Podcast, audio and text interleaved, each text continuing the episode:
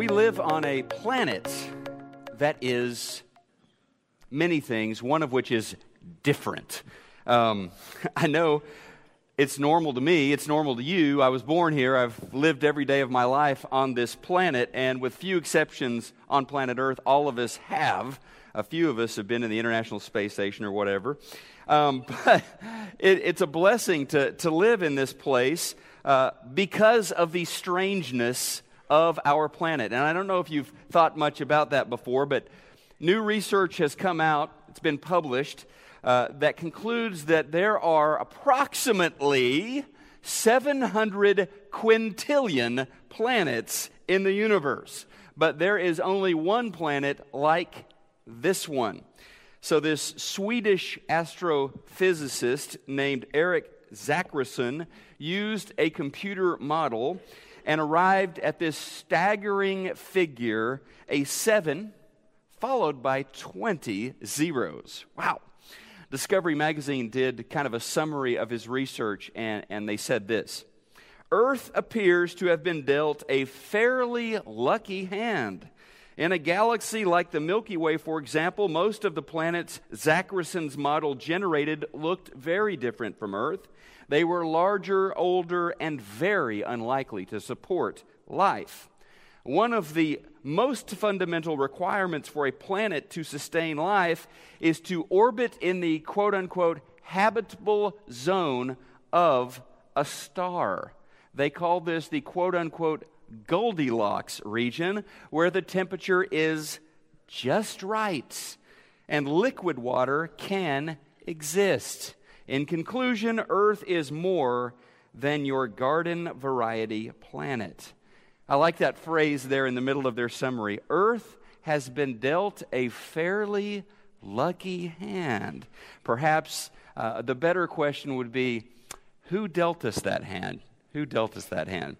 Um, compared to the rest of the universe, Earth is the strangest, flukiest, weirdest hunk of rock anywhere, and thank God for that. Literally, thank God for designing this planet to be one that sustains life. Now, for some scientifically minded people, this is one of the stronger arguments actually for the existence of God, the one in 700 quintillion planet on which we live.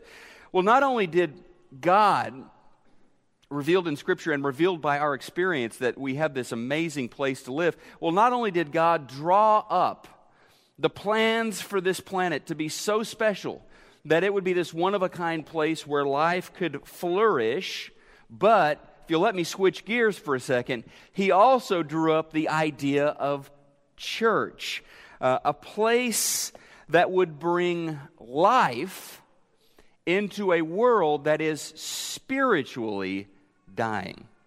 All right? In the middle of an inhospitable universe, God hardwired this planet to be different, to be an outpost of life. And in the middle of a spiritually inhospitable world where sin reigns, the church has been hardwired by the Holy Spirit to be a place where human beings flourish. Amen? So this morning we're launching into the study in this small book of First Peter that we're calling Different because normal isn't working. I basically stole the title from a guy named Craig Groeschel who, who wrote a book by, by a very similar title, but the content comes from another book. The content comes from First Peter. And being different, isn't that really, after all, what we are to be in Jesus Christ? I mean, think about that for a second. The culture around us tells us to grab as much as I can for myself. Jesus comes along and says, It's more blessed to give than to receive. The world comes along and says, Hate your enemies. Jesus says, do good for your enemies. The world comes along and says, Get revenge. Jesus comes along and says, Forgive those who have wronged you. The world comes along and says, Look out for number one. Jesus says, Look out for the least of these. The culture around us tells us it's normal, normal to hold a grudge, Jesus says, hold out grace. Normal, as it turns out, doesn't work all that well for people. Now, look, way before people down in another part of our state came up with that slogan, keep Austin weird, Peter came up with this idea or was inspired by the Holy Spirit with this, with this idea keep the church weird, okay? Keep the church weird. The world needs us to be different, doesn't need us to be like the world. And following Jesus involves being different in a world where clearly normal isn't working. Okay? I mean, we as disciples of Christ, we are called to be strangers in this world, different, and difference makers in a world where people are hurting. So, right off the top, let's just acknowledge something. Let's just acknowledge the pressure that, there, that is around all of us to to fit in, to go with the flow, to just kind of get along, not make waves, there is that pressure all around us. Um, let's start by acknowledging that and by asking a simple question. So, this is on the outline this morning. First, that acknowledgement. We all experience enormous pressure to be normal and fit in. And the question is so, how that, how's that working out for you? How's that working out for you? How's that going? And I think it's a legitimate question. How does a peer pressure driven lifestyle work out for people? Does it really make us happier? Does it increase or decrease the amount of stress that you're living with? Does it make your marriage better? Does it make you happier? Um, so, look, and this is on the outline this morning. Second thing there is Peter calls Christians, and this is what we're going to see in the series. Peter calls Christians to grasp, to embrace that through the work of the Spirit, we are wired to be weird. yeah, you are wired to be weird if you are a follower of Jesus Christ. As part of our salvation, we have been saved from normal. We have been saved from the cycles of selfishness and hate that we see at work around us. Peter writes in this letter, 1 Peter chapter 1 verses 15 and 16, he writes this, "But just as he who called you is holy, so be holy in all you do, for it is written, be holy because I am holy." That word holy translated means different, doesn't it? It means to be separate. It means holy, means differentiated from what is normal. In verse 18, he tells them, You were redeemed from what? From the empty way of life handed down to you by your forefathers. So he says, for years, for generations, there was this, let's call it normal trajectory. It was handed down, it was handed down, it was handed down, and it was all laid out for you. It launched you in this particular direction in life, but it was, according to Peter, empty. It was chasing your tail. It was futile. Um, and God loved you enough to get involved and to redeem you out of that. Listen to how the message translates that verse, verse 18. It cost God plenty to get you out of that dead end, empty headed life you grew up in.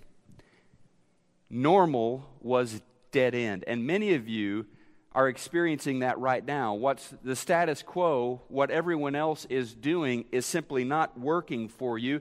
It is a dead end, it is empty headed, it is this uninspired moral autopilot that the culture sets you on when you are born and that God redeems you out of by the blood of Jesus Christ.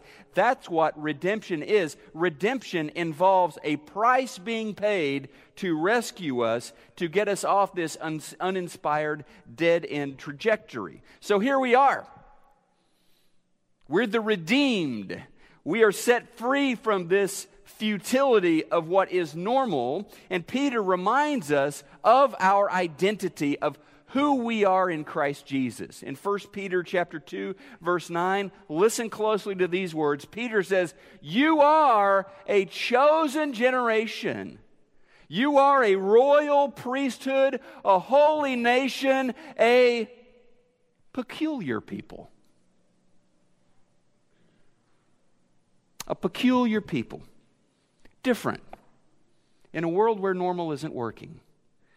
Peter says in 1 Peter 1:17, "Live your lives as strangers here."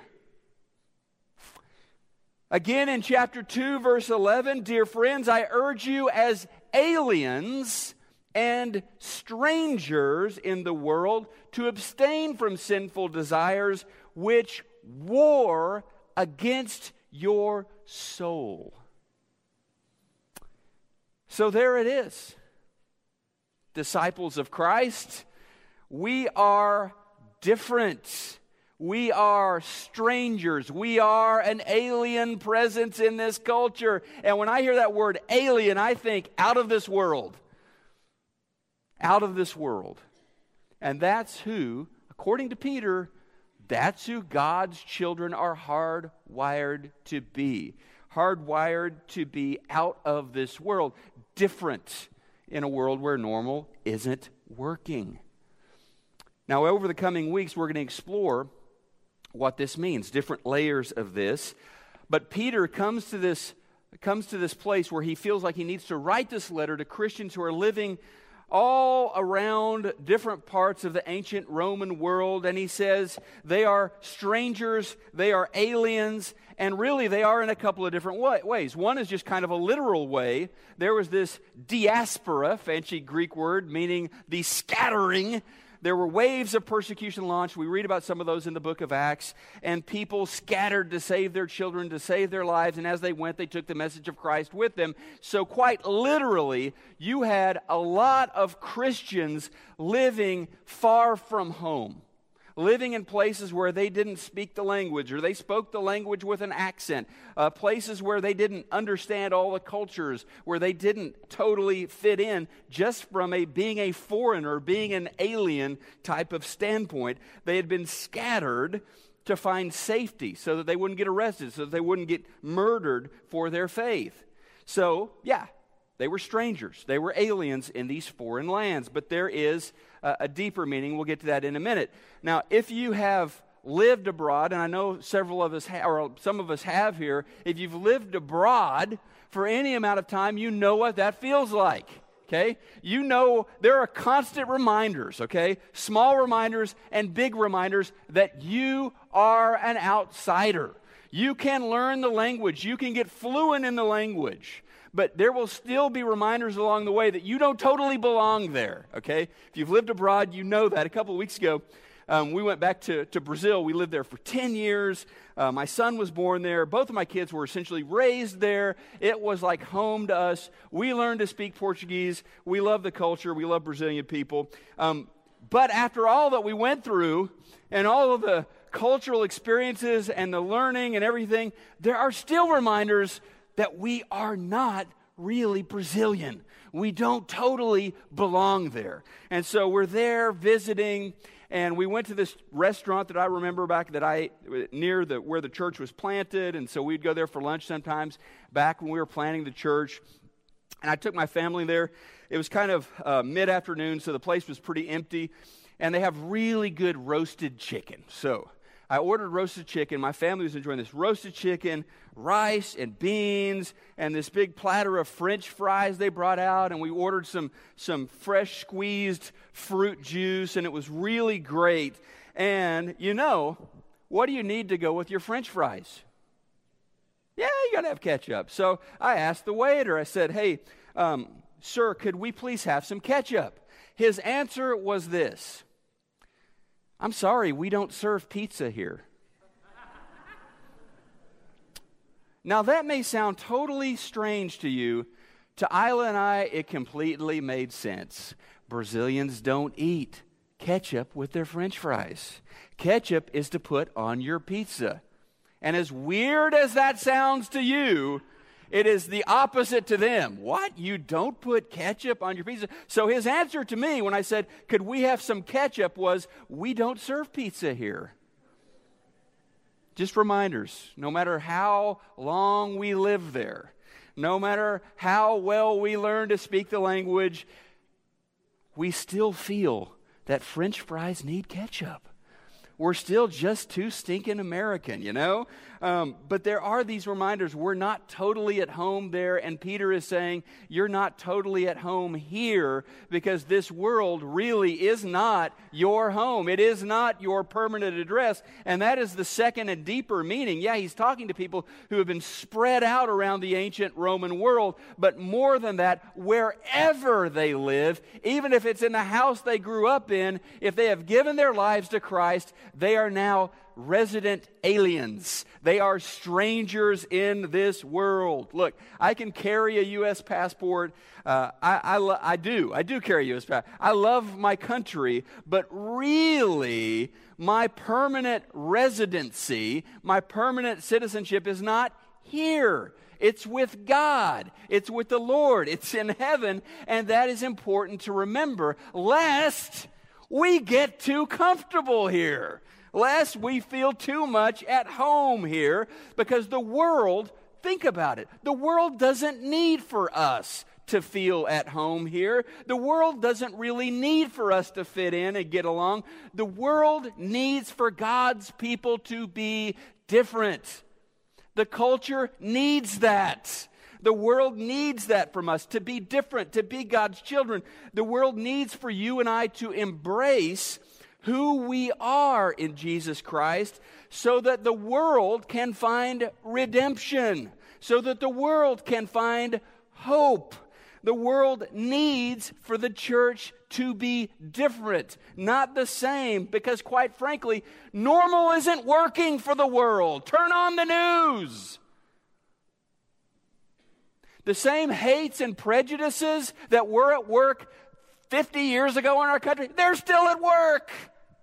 We can't save ourselves. We're not capable of redeeming ourselves. We need the intervention of God, and the world needs the church to be the church, to be salt, to be light, to be seasoning, to be different, to bring the presence of God into the brokenness of this world. So in Christ, you are, and this may not sound great to you, but it's the truth, you are hardwired to be weird.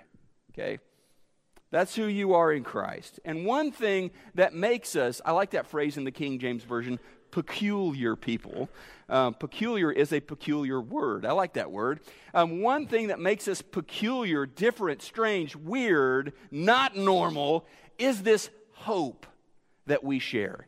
And it's one of the things that we gather to celebrate and rejoice in each week the hope. And so Peter lays this out in the first words of this book. Let's talk about this hope for a minute. I'm calling it a high impact hope. This is on your outline this morning. The first thing Peter tells us is look, I know that my life is God's project, and He is busy transforming me for His glory. Peter tells us that. Look at this in verse 2. God the Father has His eye on each of you and has determined by the work of the Spirit to keep you obedient through the sacrifice of Jesus. May everything good from God be yours. Leave that up there for a second. That last phrase, isn't that great? May everything good from God be yours. Why don't you say that out loud with me? May everything good from God be yours. Say that again. That's good. May everything good from God be yours. That is Peter's prayer for the church. That is my prayer for you. Everything good that God has for you, everything that He has laid out in His plans for you, I want you to have that. I want you to live in that. I want you to rest in that.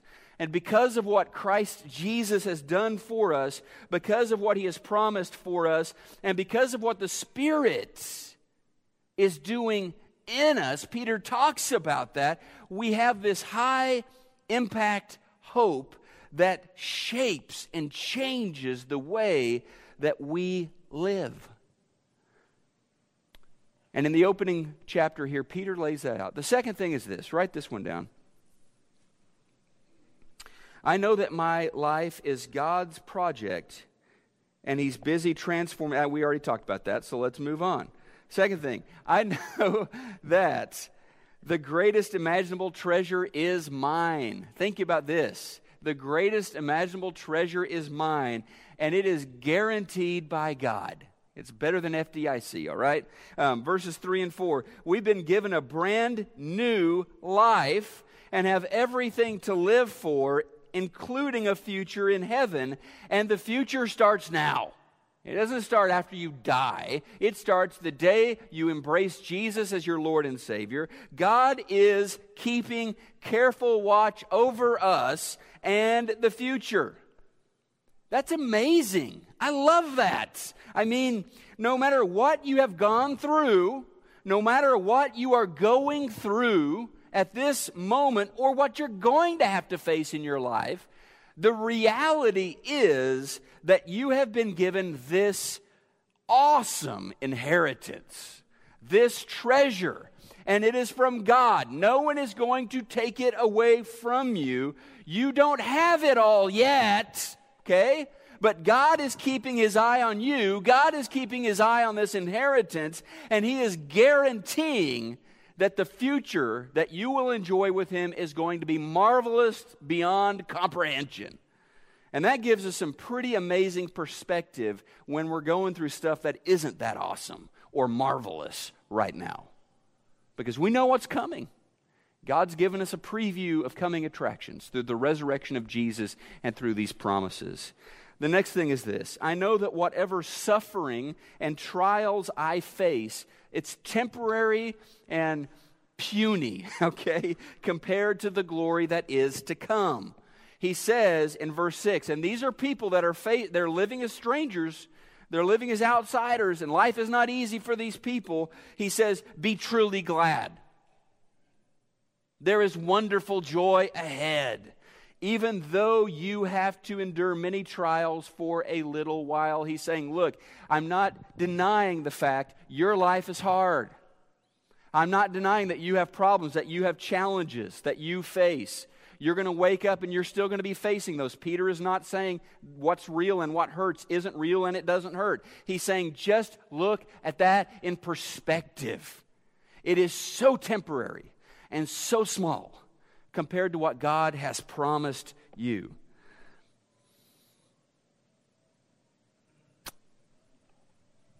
Now, Peter also wants us to know all of this richness that we've received, this grace that we've received from God, it is actually supposed to do something in our lives right now. That we have not been just saved from something, but saved for something. And that something is a life of action. It is following Jesus. That's what a disciple does, follows Jesus. And so we get to live out this new identity and show the world this is what love looks like. Okay? Not just loving the person that's the same as you, that votes the same of you, that roots for the same team as you or whatever, but loving people because they're all made in the image of God. Not just forgiving people who deserve forgiveness or ask for forgiveness, but being a people who forgive by nature because we have been forgiven all of our sins. Um, the world needs for us to be this people this people of action, this people following Jesus, because normal isn't working for the world. The next thing is this. So I know that my great hope launches me into a life of action. A life of action. Um, prepare your minds, verse 13. Prepare your minds for action. In other words, get ready the gun is about to sound. The race is starting. Prepare your minds for action. Be self controlled. Set your hope fully on the grace to be given you when Jesus Christ is revealed. Put your hope on that and get ready to move. Get ready to be at work in this world. And finally, write this down. I know that my life cannot and must not ever be the same. I've got to grow. I've got to be changing. That's the Spirit's work in me. I shouldn't be an obstacle to His work. I shouldn't gunk that up. I need to allow the Spirit to flow and work in me so that I can be changed, so that I can be different. He says in verses 14 and 15, as obedient children, do not conform, okay? Do not get along or go along or fit in. He says, do not conform to the evil desires you had when you lived in ignorance but just as he who called you is holy, so be holy in all that you do, for it is written, Be holy, because I am holy. Okay, so today, the first verses of chapter 1, that, that's just a snapshot of what Peter's going to be talking about and what we're going to be diving into for the next few weeks. But what a beautiful snapshot he gives us, right? So as we finish, let me just kind of put two things before you. The first, I think is more of a challenge or a question. It's this if you are a disciple, if you've made that life choice, if you've embraced what God has done for you, if you're a disciple, will you accept the trajectory that God has put you on?